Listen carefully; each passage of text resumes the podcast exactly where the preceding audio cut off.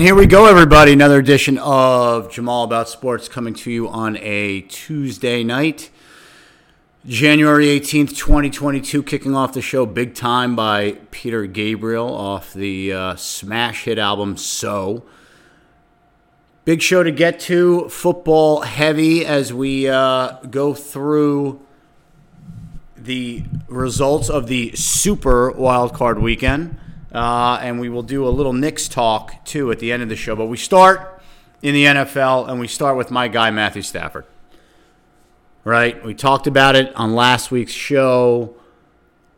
The narrative around Matthew that um, he's a stat patter, is puts up big numbers on bad teams. He's not a winner. 0 3 in the playoffs as if as if he's a starting pitcher, right? Uh, you know this this whole quarterback wins uh, set that exists now in the media um, is is ridiculous, right? As as if I mean, look, two things can be true, right? We we've unfortunately in today's society in all walks of life that that people don't understand or can't seem to grasp the concept that two things can be true. So Yes, the quarterback can be the most important position for a team's success, probably in any professional sport. But you also need to be in a good organization and have good players around you in order to be successful. I mean, do you think Tom Brady would be Tom Brady if he got drafted by the Jets and not the Patriots? Look at this year. Look at Zach Wilson on the Jets and look at Mac Jones on the Patriots. You're going to tell me Mac Jones is more talented than Zach Wilson? He's not. But the Patriots are a far superior organization, have a better roster, and a much better head coach than the Jets. And I'm not picking on the Jets. I mean, look at Jacksonville, Trevor Lawrence. He was arguably the most talented quarterback in this draft and by a lot and he had a miserable rookie year. Peyton Manning, by the way, had a miserable rookie year. Generally, high draft pick quarterbacks go to bad teams. Not generally, always. And Matthew Stafford got drafted by the Detroit Lions coming off the heels of an 0 16 season, which at that point was the only time that had ever happened in the history of the NFL. And again, not just 0 16. It wasn't as if that season were an anomaly. They went 1 and 7 their last 8 the season before. So that's 1 and 23. The Lions were a mess for 8 years under Matt Millen. 8 years again in a league that is designed for teams to not have to stay bad for an extended period because of the salary cap and the draft. And yet the Lions were an unmitigated disaster for eight seasons before Matthew Stafford showed up. He got drafted in 09. In 2011, they were in the playoffs. That is a remarkable turnaround. Remarkable. And if you think Matthew Stafford is the reason why the Lions were 0 3 in the playoff games, you don't know anything about football. The first game against the Saints, he played great. Matched Drew Brees toe to toe for a while. He was not the reason why they lost that game. The second playoff game was in 2014 against the Cowboys. That was the infamous pick up the pass interference flag. That was the infamous Jim Caldwell deciding to punt on fourth and one when it was clear the momentum of that game after they picked up the flag, when it was clear the momentum of that game was shifting towards the Cowboys. And then Sam Martin ripping off a 10 yard punt. Now, to be fair, Stafford played pretty well in that game. To be fair, Lions got the ball back with a chance to go down and drive the length of the field and go win the game, and he didn't do it. He got sacked and fumbled on that drive. Cowboys tried to pick it up, did pick it up, fumbled. Lions recovered it back, got a second chance, and then got sacked and fumbled later on in that drive. Now, that's not all on him, right? Riley Reiff might have wanted to block DeMarcus Lawrence at some point. But if you're going to be fair, if I'm going to be fair, he was not the reason they lost that game, but he had a chance to go win it and he didn't. Obviously, officiating had a huge played a huge role in that game. And then the last game was against uh, uh, against the Seahawks. The Lions were an overmatched team to begin with. They limped in. He had a broken finger. Golden Tate dropped a huge third down conversion pass on the first drive of the game. Eric Ebron dropped a huge pass on the second drive of the game that would, at minimum, set the Lions up first and 10 in field goal range. And they could never recover, and that was that. So he certainly was not the reason why they lost that game to Seattle. But nobody wants to see, nobody wants to actually do the work and investigate and go back and look at this stuff. It's just much easier to be lazy and write, oh, Matthew Stafford is 0 3 in the playoffs. Well, he's not anymore. Because the Rams put a beat down and did a number on Arizona yesterday. And we talked about it last week. Look, Arizona had been terrible since they started 10 and 2, including a, a beat down at the hands of my Lions. And we asked the question is this who they are? Is this is this sim, has this recent stretch of bad play is this indicative of, of a deeper issue, underlying issue there in Arizona? Because again, they've got stars on that team. If you think the quarterback's a star, and by the way, you watch any show on ESPN, they will tell you how great Kyler Murray is. Right? And I understand they didn't have DeAndre Hopkins. Okay? I don't want to hear it. Teams are banged up like crazy at this point of the year. Rams were missing two of their starting safeties. Are, is that as important to them as DeAndre Hopkins is to Arizona? No. But they're missing both their starting. They had to sign Eric Weddle out of retirement. Eric Weddle wasn't any good the last two years he was in the league. He was old and over the hill. Hadn't played since 2019. So every team's dealing with injuries at this point of the season, going into the playoffs. So I don't want to hear about, oh, how badly Kyler Murray missed DeAndre Hopkins. Sorry, still got Christian Kirk, still got AJ Green, still got Zach Ertz, you still have Chase Edmonds, you still have James Conner. You have weapons. Oh, and and and, and uh, Rondale Moore. Little speedy receiver out of Purdue. So you got plenty guys. Plenty guys. I don't want to hear it.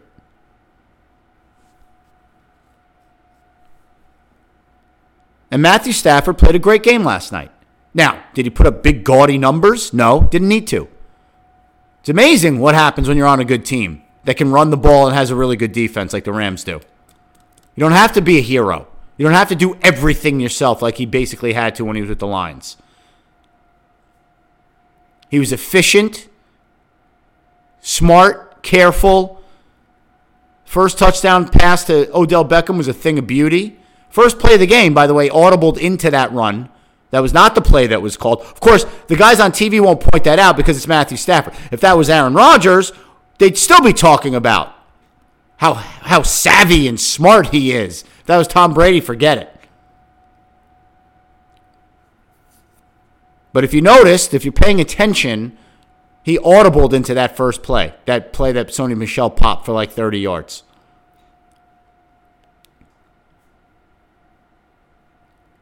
He did everything right last night. Everything. Did what was asked. Good job by Sean McVay. Right? And look, I understand Cardinals helped them out. They played terrible. They played a terrible game.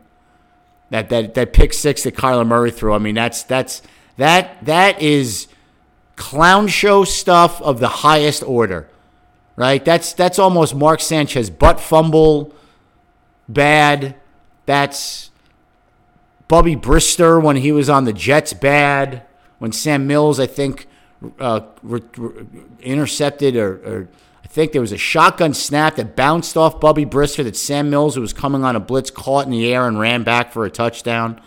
I, I want to say. It sounds familiar to me for some reason. I mean, that was awful. I mean, take the safety there. You can't just throw the ball up eh, underhanded as you're being tackled in the end zone. I mean, you should know better. So, did Stafford need to be great last night? No. But, you know, what was he? 17 for 22, 200 yards, two touchdowns throwing, one touchdown rushing, no interceptions, no fumbles. Took a couple sacks smartly, didn't try to force the issue. He played great. And again, I understand he played in Detroit, and Detroit is not a national story. Only when they're really bad are they a national story. But if you're a Lions fan, you know this. There is no better face of a franchise or representative of a franchise than Matthew Stafford. The guy did everything right, was accountable, worked his tail off, both in the weight room and in the film room. The players on that team love the guy. Look at all the tweets from former teammates today wishing him congratulations, both on both sides of the ball.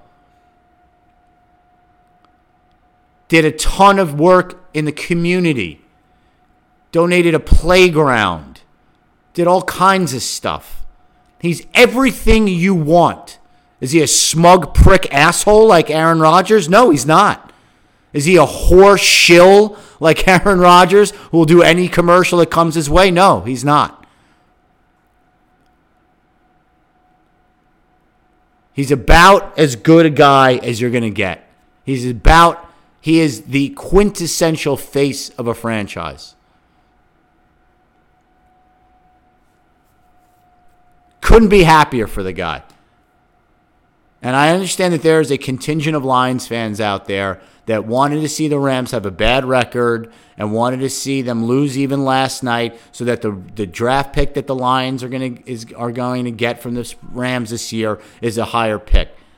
Look, it's going to be a first round pick. If Brad Holmes and company, the Lions front office can't figure out how to make two first round picks effective, you know, starters, guys that are, are, are pieces you help build around, then that's on them. I understand the sentiment, but if you really, I mean, how you could root against Matthew Stafford if you're a Lions fan is beyond me. I mean, the guy did everything right. Even the way he, he left, he did it right. He asked. He didn't throw a little hissy fit. He didn't do, you know, a, a Hamlet, if Willie won't he nonsense like Brett Favre did, and now Aaron Rodgers likes to do through his friends in the media you know, and, and, and, and, and let it get out there that he's upset with the front office because he doesn't have enough input and all this other diva bullshit. He doesn't do that. He quietly went to the owner and said, "Guys, I think it's time. I've been here 10 years. It's not working. Can can you get me can can can you accommodate me?" Class act all the way, Matthew Stafford. Couldn't be happier for the guy. And again, they didn't have to rely on him to do everything for them yesterday. That defense came to play. Aaron, Don- Aaron Donald was a beast as usual. Von Miller played a great game. The Rams defense as a whole flying all over the place.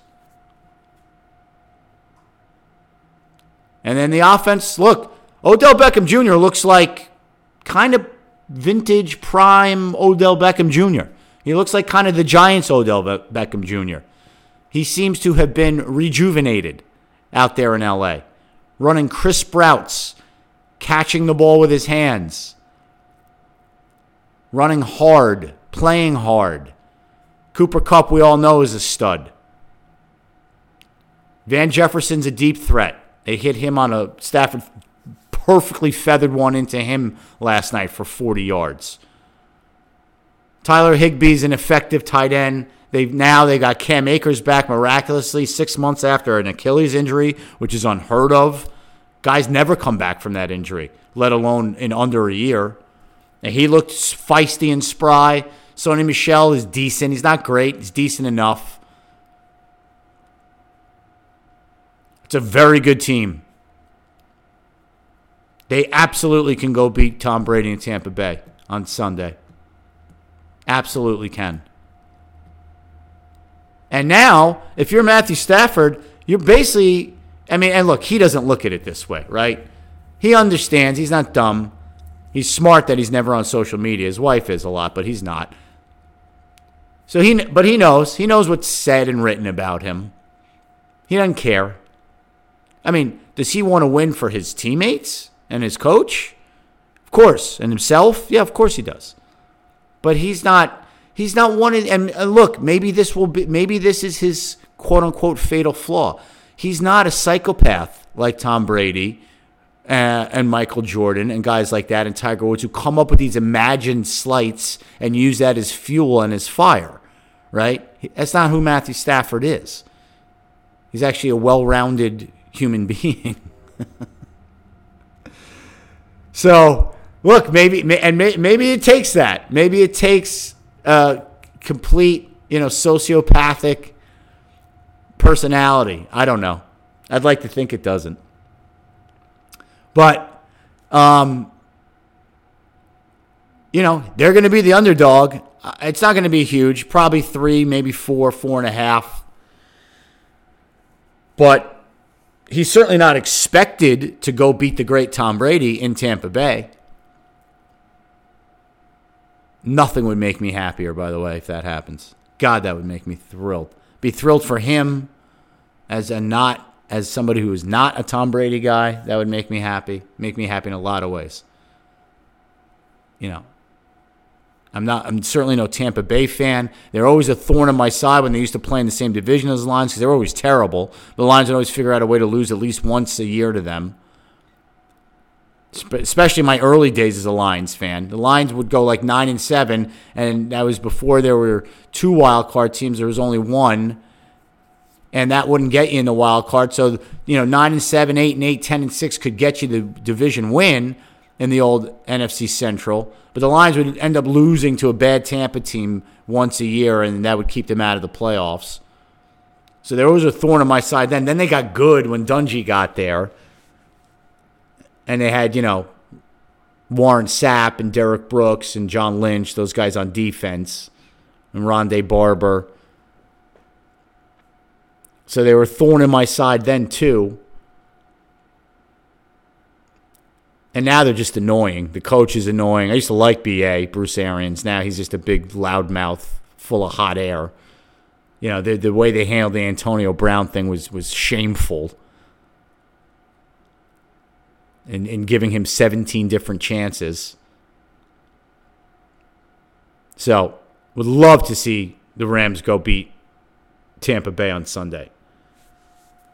But congratulations, Matthew. Good for you.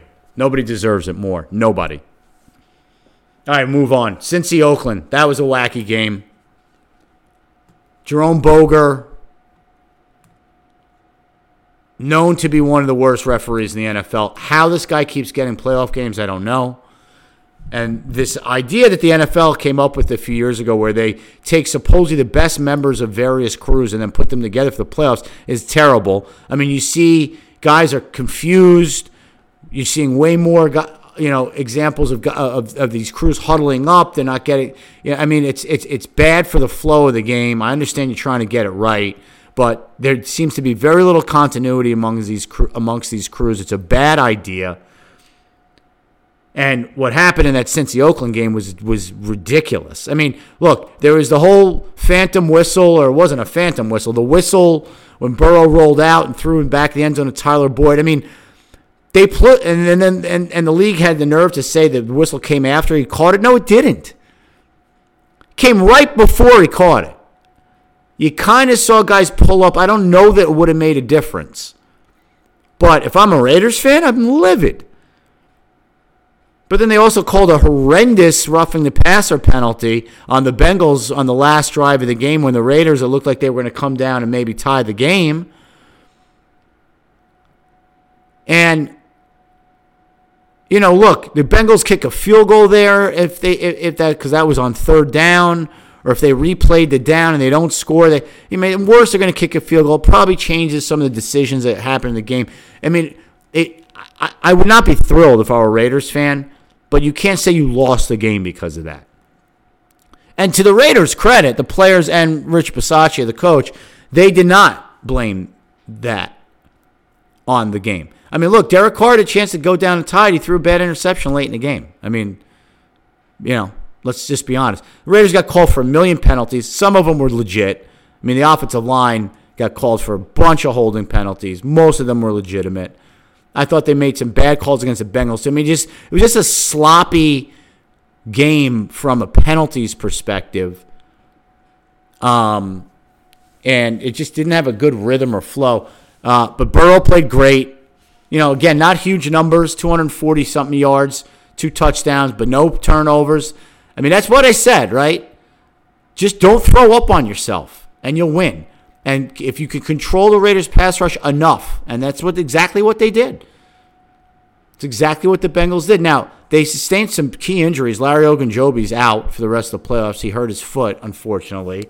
Trey Hendrickson had a concussion. I you you you, you know, in, in, the old days you'd think, "Oh, no way he's missing this week." You, you don't know.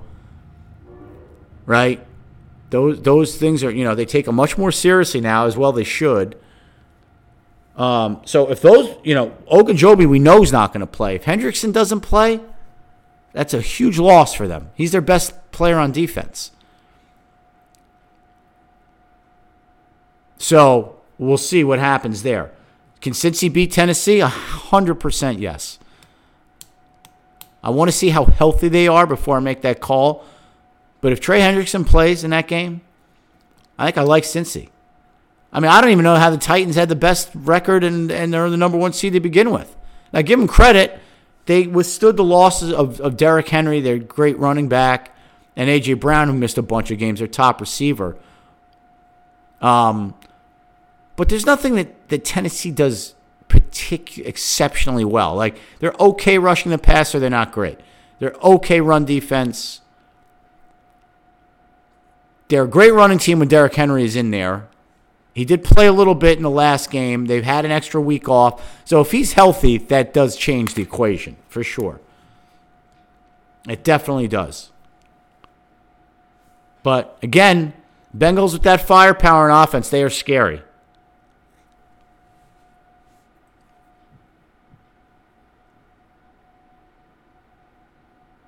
Then the next game, Buffalo, New England. I mean, wow. Biggest blowout of the weekend. Buffalo just punched the, the, the Patriots in the mouth right from the get go. When it looked like the Patriots had a chance to get back in the game, Micah Hyde made a beautiful interception in the end zone to stifle that drive and pretty much end any hope that the Patriots had. I mean, they got their tails kicked in that game. Buffalo had seven possessions and scored seven touchdowns. The only they never punted, and the only time they didn't score is when they took a knee at the end of the game. That's how good Buffalo's offense was. Brian Daboll, their offensive coordinator, is getting a job.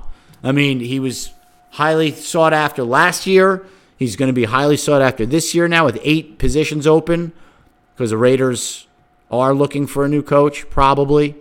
Well, they are looking. They may give Bisaccia a chance, I guess, to, to keep the job. But Brian Daboll's going to get a job. And if I had to handicap it, it looks like this Joe Schoen, who's the assistant GM there, who just had his second interview with the Giants, you could see that that would make a lot of sense. That he would take the GM job and he'd bring Brian Daboll with him. Makes a lot of sense. May not work out. On paper, makes a lot of sense. Particularly, I mean, if you're the Giants, you want to see give Daniel Jones one more year, you may as well. I mean, unless they're going to fall in love with one of these other quarterbacks again and they're picking high and they've got two high picks. And you could still do both, I guess, although that makes no sense. But if you're going to try to let Daniel Jones give him one more chance, great guy to do it with is Brian Daboll. Look what he does with Josh Allen. Look how creative they are. Now, look, Stefon Diggs is a great player. He's a great, great wide receiver. But I mean, look how they use these other guys. This McKenzie and Gabe Davis and Cole Beasley and Dawson Knox, a tight end who's developing into a very, very good player and a major threat. Um, I mean, the Patriots had no answer. None. Zero on defense. And look, it's exactly what we said. Uh, Mac Jones on the road, rookie QB. You expect him to struggle, and he did. Thought his season was a little overrated. Beat up on a bunch of bad teams. The one game they won in Buffalo, he literally threw the ball three times. Not saying he won't be a good quarterback. Think he will be. Probably will be. Solid. But, you know, there were people getting crazy saying, you know, he's going to be another Tom Brady or some nonsense like that. I mean, let's let's not let's get let's not let's not get at let's not get nuts here.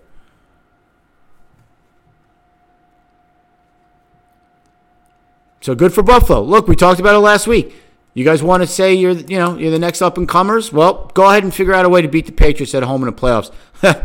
Not only did they beat them, they whooped them. So good for the Bills. I mean, the Patriots, they they looked like basically their season was smoke and mirrors, which a little bit it kind of was a little bit. They didn't beat very many good teams. They were bad their last what they got one and four their last five games. Patriots. Um, they look old. They look slow. I mean, the Patriots' offense eh, really. They, I mean, they have nothing to speak of as far as a game breaker on that offense. I mean, their, their receivers are about as pedestrian as they get. You know, the running game, I understand they had that one great game against the Bills where the Bills sort of got punched in the mouth and they never recovered. I mean, other than that, the Patriots running game is fine, but they don't have a big stud back there running the ball either. You know, I, Hunter Henry's a really good tight end. Okay, good for you. Then the Philly Tampa Bay game, and we talked about that. Probably one of the most boring games of the weekend. Um, you know, Philly could argue had no business even being in the playoffs, and that game was really never close. Not much to talk about there. Biggest issue there actually is for Tampa Bay. If, if uh, Tristan Wirfs, their fine right tackle, uh, who got hurt in the game, if he can't go against that Rams front, that could be a major problem for Tampa Bay on Sunday. Then we get to probably the most interesting game, which we said it would be, and that was the Dallas San Francisco game. This was a weird game. San Francisco clearly looked like the better coached and better prepared team right from the get go. Dallas was jittery, a million pre snap penalties. San Francisco was poised, composed, creative Kyle Shanahan, their head coach slash I guess play caller, got gets very creative, finds ways to get Deebo Samuel the ball, who's a dynamic player when he gets the ball in his hands. San Francisco defense is good. Talked about that with you no know, Nick Bosa, who got hurt in that game on a play that was very ugly. Thankfully, it was quote unquote only a concussion. Uh, looked like that play looked very similar to the play Dennis Byrd, former defensive end for the Jets, got paralyzed on, where he smashed headfirst into his own player. That's what Bosa did on Sunday. Um, you know, wasn't it was just one of those plays, you know, kind of meet at the quarterback and hit his own guy, and his neck snapped back. It looked bad. But that that 49ers defense is good. Fred Warner got hurt in that game too. He claims he's going to go. They're fine linebacker. I mean, they got Greenlaw and, and Warner linebacker. Jaquiski Tartt and and and, and um, the kid from Northern Illinois, Jimmy Ward at safeties. Those guys can play. The front for San Francisco is good. Arik Armstead and Bosa. Got some good players there. And but if you were rooting against Dallas, or if you were rooting for San Francisco, you know, you couldn't help but feel they should have been up more than they were, right? It was 13 nothing, it was 22-7. You're like, you know, we should we should be killing these guys. And they kind of let Dallas hang around. They kind of let Dallas hang around. And the one thing Jimmy G couldn't do, the quarterback for the Niners, he did. And he threw a terrible, needless interception that got Dallas back in the game. But what is Mike McCarthy? First of all, I've long maintained that Mike McCarthy is a bad coach. If you ever listen to this show, you know I don't think much of him as a coach. When he's a head coach at Green Bay, he had Aaron Rodgers and then by extension the referees to bail his ass out constantly. Not a good coach. He's had clock management issues his whole career. And then the, the, the Cowboys go for a fake punt, get it. About to swing momentum in their favor. And then instead of just lining up and running a normal play and seizing on that momentum, what do they do? They try to get cute and run out there with another punt formation to do what exactly? You know what they did? They confused themselves and had to take a delay a game penalty, thereby blunting the momentum that they had just created by getting a first down on a fake punt. One of the more asinine things I've ever seen in my life watching football for the last 42 years. Ridiculous. That was idiotic. And then, of course, the quarterback draw call, which they're going to still be stubborn about and double down and say it was the right call. You don't run a play in the middle of the field with 14 seconds left and no timeouts. I'm sorry. You don't. You had two shots at the end zone from where they were on the field right there, or you try to get another five, ten yards with a quick out, which, by the way, 49ers were inexplicably giving Dallas the sidelines. Now, to be fair, the first play that got 20 yards was a very clever, well designed hook and lateral play, which Dallas had tried earlier in the game and would have gotten a big play on, but uh, Cedric Wilson threw the ball over the, uh, the trail receiver's head and out of bounds. But they hit on this one. Now, even if they Dallas goes gets up and spikes the ball, they've got time for one play from what, like the 25 yard line. I mean, there's no guarantee they're gonna they're gonna score there and win the game. No guarantee they're not, but I mean, idiotic beyond belief quarterback draw there. Idiotic. Cowboys had 14 penalties.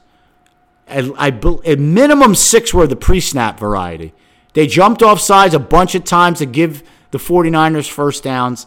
I mean, they exhibited all the traits of a poorly coached team, did the Cowboys. And I understand they gave McCarthy a vote of confidence yesterday. I don't know if they unequivocally said he'll be back as the head coach. Kellen Moore, offensive coordinator for the Cowboys, former quarterback in college at Boise State, should have had an undefeated career as a quarterback in college. The only reason Boise I think they I think he had two losses while he was there, and both were because the kicker either missed chip shot field goals or extra points. Was a backup quarterback for the Lions. His first year, they stashed him on the practice squad. He played in preseason. He looked like he had no business being in the NFL. To his credit, went and worked his butt off in the offseason, came back stronger. You could see he put on weight. His arm got stronger and he was a competent backup quarterback in the NFL. He's his coach's son. His father was a coach. Jerry Jones loves him. The guy was made to be a coach. Made to be a coach. He's young, he's 34, but he is highly sought after. I know Denver wants to interview. I think he may have already interviewed with Denver. He's going to be on a couple other interview lists. Jerry doesn't want to lose him. Would not be surprised to see Mike McCarthy quote unquote step down and or see Dallas just flat out fire him and Kellen Moore get elevated to be the head coach there. Now look, San Francisco looked like the better team. Except at quarterback. Dak Prescott's more talented than Jimmy Garoppolo. And San Francisco didn't win that game because Jimmy Garoppolo is a better quarterback than Dak Prescott. But, I mean, the Cowboys, I mean, CeeDee Lamb never showed up. Uh, Ezekiel Elliott is is done. I mean, he's he's he's about as pedestrian a running back as it gets. Now. I mean, he gets what's there, and that's about it. Uh, very stubborn by McCarthy and company there. Why, why Pollard didn't get uh, more touches and playing time head scratching decision, frankly. I mean, I understand they love Zeke for pass pro, and that's all well and good. I mean, you, you got to figure out a way to get creative and get Pollard the ball. And Micah Parsons had a great rookie year, and he made a couple plays in that game. He, he mostly got his, his, his hat handed to him in that game.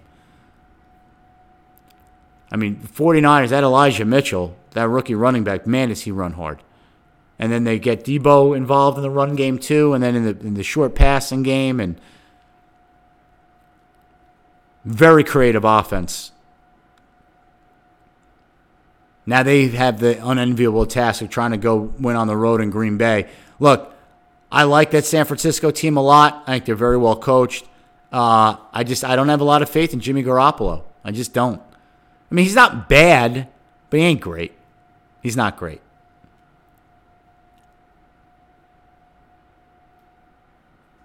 And then you had Pittsburgh, Kansas City, which for about half a second, Pittsburgh grinded and hung in there. They got, you know, they got an, a big turnover early with Watt tipping the ball, uh, and the Steelers getting an interception, and then you had the the fumble recovery by Watt for a touchdown, and they were up seven nothing, and then the Chiefs said, "Okay, let's everybody relax, let's."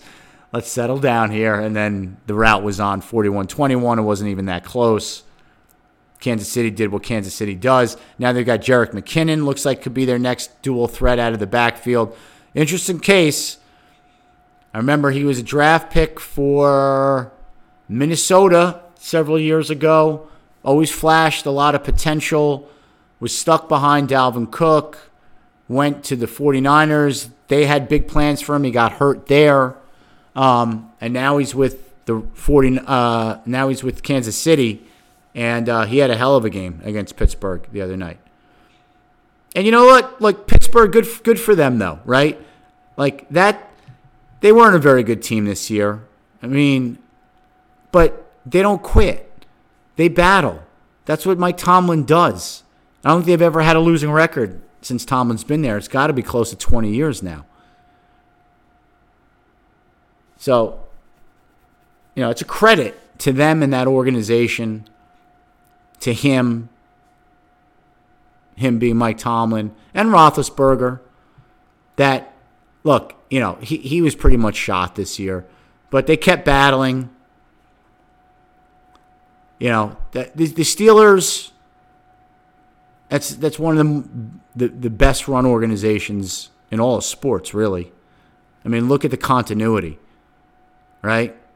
You had Chuck Noll, Bill Cowher, Mike Tomlin. Three coaches, right, in what, 50 years? I mean, the Giants have had three coaches in, in six years. now they're looking for their fourth. And the Giants used to kind of be like the Steelers, right? The Maras and, and the Rooneys were very close. Rooney Mara, one of the daughters, is named after, you know, the, the, the, the surname of the Rooney family. But uh, Steelers just keep keep plugging along. Good for them.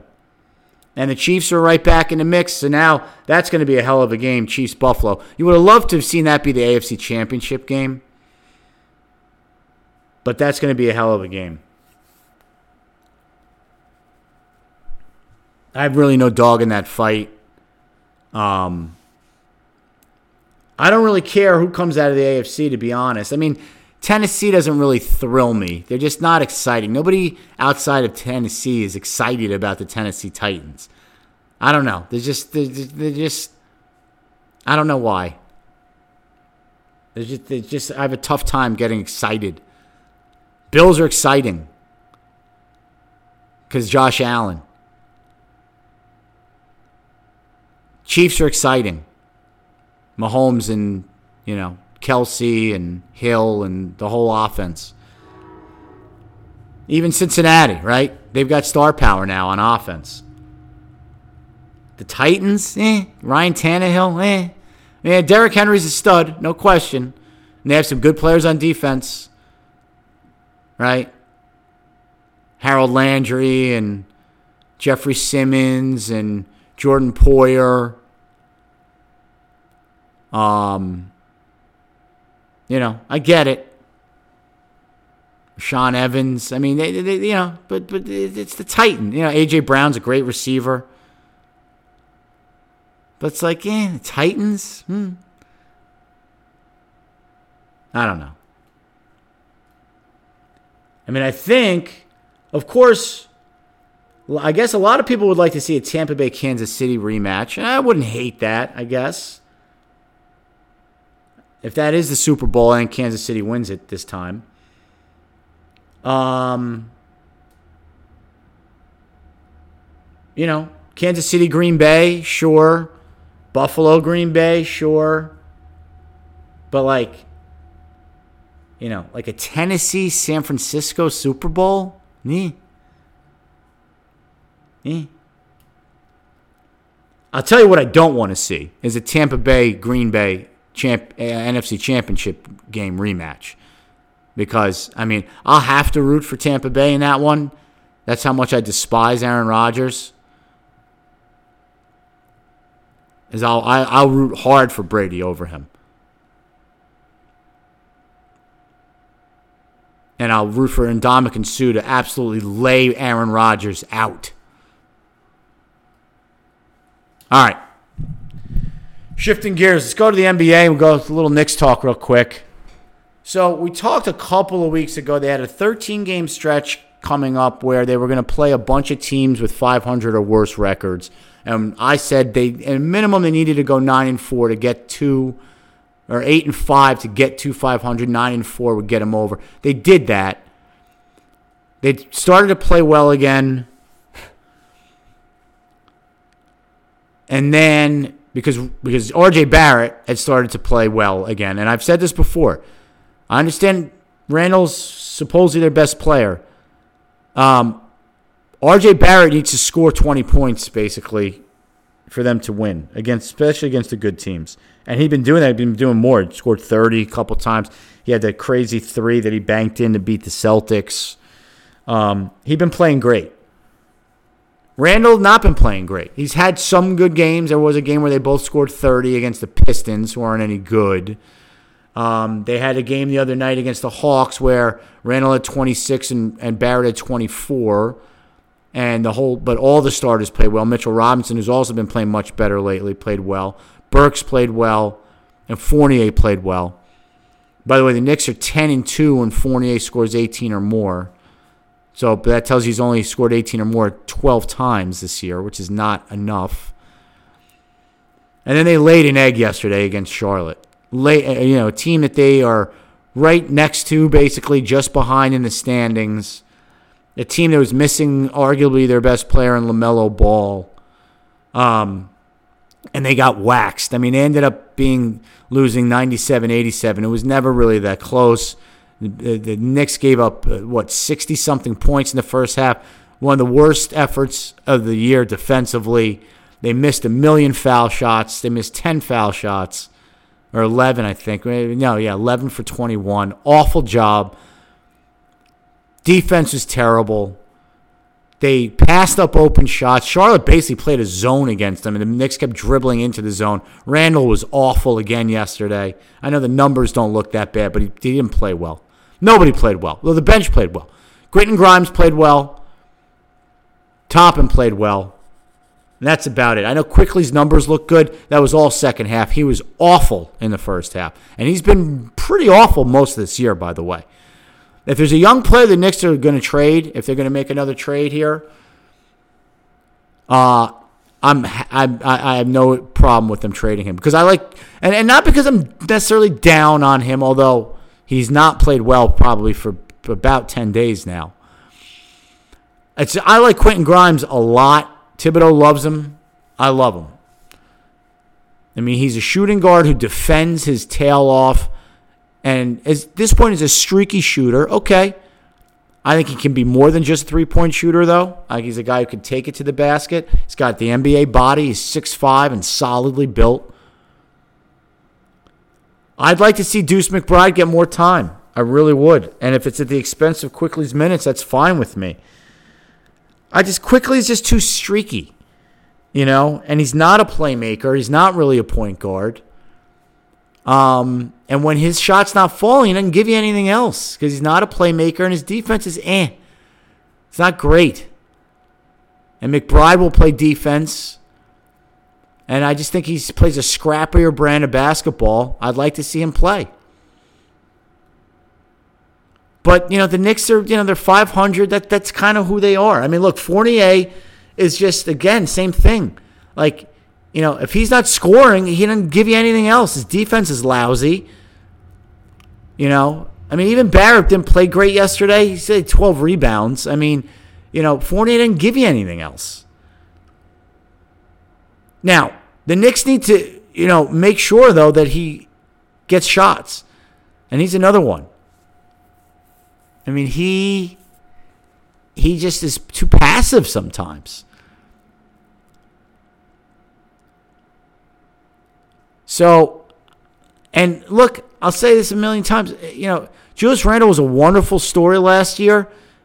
As well as he played last year, that's his, that's pretty much how poorly he's played this year. And look, I don't get call caught up in the thumbs down to the fans. Look, he, he did his apology. It was sincere. But something doesn't look right with him. I mean, he just, the body language looks bad this year. He looks like he's in a constant state of annoyance. Like, I, I don't know. But regardless, even peak Julius Randle, he's not the if he's the guy, you're you're you have a there's there's a ceiling there. You're not getting over the hump with Julius Randle as your lead dog. You're just not. It's not a criticism of him. Look, I think, you know, if the Knicks had a dynamic point guard like a Damian Lillard in his prime, you pair him with Randle and Barrett and Mitch Robinson and a couple of these other guys off the bench, yeah, that's that's a team that can contend to get out of the East, but the Knicks don't have that. So, you know, they're basically a 500 team. So as far as I'm concerned, pretty much anything's on the table if they're talking about making trades, including Julius Randle. Now, I think I've said this before. I'll say it again. The guys to me that you keep are Barrett, because Barrett drives me nuts. I will admit, he's he is a frustrating player because there are times when he looks amazing. And then there are times when you're like, dude, what are you doing? But he's 21. He's 21. Got to keep telling ourselves that. He's 21. So I'm not giving up. I'm not giving. I'm not trading Barrett. Not trading Miles. Uh, I'm not trading um, Quentin Grimes. not trading Obi Toppin. I'm not. I want to keep him.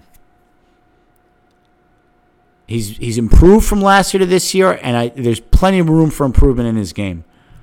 He's the kind of guy he's got to get minutes. He he, you know, I mean, a lot of guys do, but I mean, he, you know, this idea that he's and, and by the way, he's been pretty effective in short bursts, but then he has other games where you know he's he, he doesn't get off to a good start, and then Thibs pulls him, and he never sees a light of day again. So I, I'd like to keep Toppin. I think the core, the young core going forward is McBride, Grimes, Barrett, Toppin, and I, I would keep Mitch Robinson too. Everybody else to me is up for grabs. You want Julius Randle? Go ahead. You want Alec Burks? Sure. I like Burksy. He's a solid veteran. He's a good glue guy. But you know, he's miscast now in this role as a starting point guard. It's just not who he is. Yeah, he has some really nice games here and there. Then he also has some clunkers like he did last night. That's who Alec Burks is. He's perfectly he's best suited as like a seventh man on a really good team, which is not an insult. Every team needs a guy like Alec Burks. Guy can play multiple positions, is a streaky shooter, plays good defense, can rebound, get you assist. I mean, look, the other night against Atlanta, he had a great game, right? What he had 14 points, nine rebounds, or nine assists and eight rebounds, or vice versa, I forget. And an efficient shooting, you know, shot like five for nine or five for eight or something like that. I like Alec Burks, but uh, he's not a foundational player that you can't trade. Same with Nerlens Noel, who's, by the way, been pretty much MIA all year. You know, Kemba, Derrick Rose. I mean, they're both hurt. Kemba looks like he's close to coming back, maybe back tonight against against Minnesota. And then they just traded for Cam Reddish, who look I'm not in love with. Right? He's he's a shooting guard who can't shoot. His shot has improved this year since last year. You know, played with Duke, played played with with, with Barrett at Duke with uh, Zion. You know, there has some physical traits you like. He's six eight with a seven one wingspan. Look, they got him for Kevin Knox in a protected first round pick. To get anything for Kevin Knox is, you know, you get a warm body for him. So, but I mean, and and Cam Reddish is hurt right now. He's nursing an ankle injury. But I, I mean, he, he better not be taking minutes away from Quentin Grimes. I'll tell you that. And he's not going to take minutes away from Barrett, probably from Obi Toppin, and I don't like that either. Which makes me wonder does that mean that they're gearing up for another move somewhere? And does that mean that's going to be a Quickley and Toppin trade? Or is that going to be a Julius Randle trade? Who knows? Be very interesting to see what the Knicks do here. Because, again, this roster is currently constructed is not a championship roster. Can they grind and, and get into the eighth spot of the playing game or maybe, you know, move up to seven if, you know, all of a sudden Fournier catches fire and Randle resembles more the player from last year than so far this season? Yeah, they could. But that's that's their ceiling. So another move's either going to come this year or they'll just see how far they can go again this year, make the playoffs, maybe see if they can get through the first round possibly. And then you see what they do in the offseason. All right, that's going to do it for tonight's show. As always, thanks for listening. Check us out wherever you get your podcasts. Until next time, peace out.